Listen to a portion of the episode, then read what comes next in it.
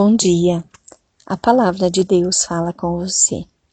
Sou Eveline Regina Gibel, pastora da Igreja Evangélica de Conção Luterana no Brasil, atuando na paróquia sul de Curitiba. O profeta Isaías afirma em seu livro, no capítulo 9, versículo 2: O povo que andava na escuridão viu uma forte luz. A luz brilhou sobre os que viviam nas trevas. Há algum tempo, um grupo de cientistas resolveu fazer uma experiência para testar a capacidade humana, verificando quanto tempo é possível alguém resistir nas profundezas de uma caverna, viver sem luz. Após um longo treinamento, uma pessoa ficou vários dias numa caverna escura, sem ruídos e sem companhia. Quando fazia determinado sinal pela corda que a mantinha em contato com o mundo exterior, recebia água, alimentos e o que precisasse. Embora tivesse sido especialmente treinada, não conseguiu aguentar muito tempo naquelas condições. O resultado foi que ela teve muitas anomalias e distorções psicológicas, físicas, emocionais e comportamentais por ter ficado aquele período sem luz.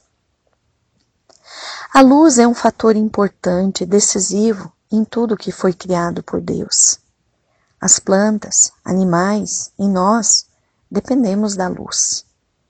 Não só da luz produzida pelo sol ou por artifícios de eletricidade, mas também necessitamos da luz espiritual profeta Isaías está se referindo a esta luz.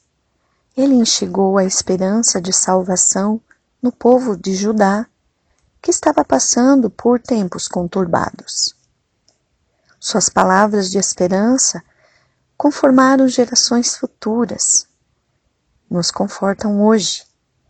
Temos a esperança nas promessas de Jesus que nos diz: No mundo vocês vão sofrer, mas tenham coragem.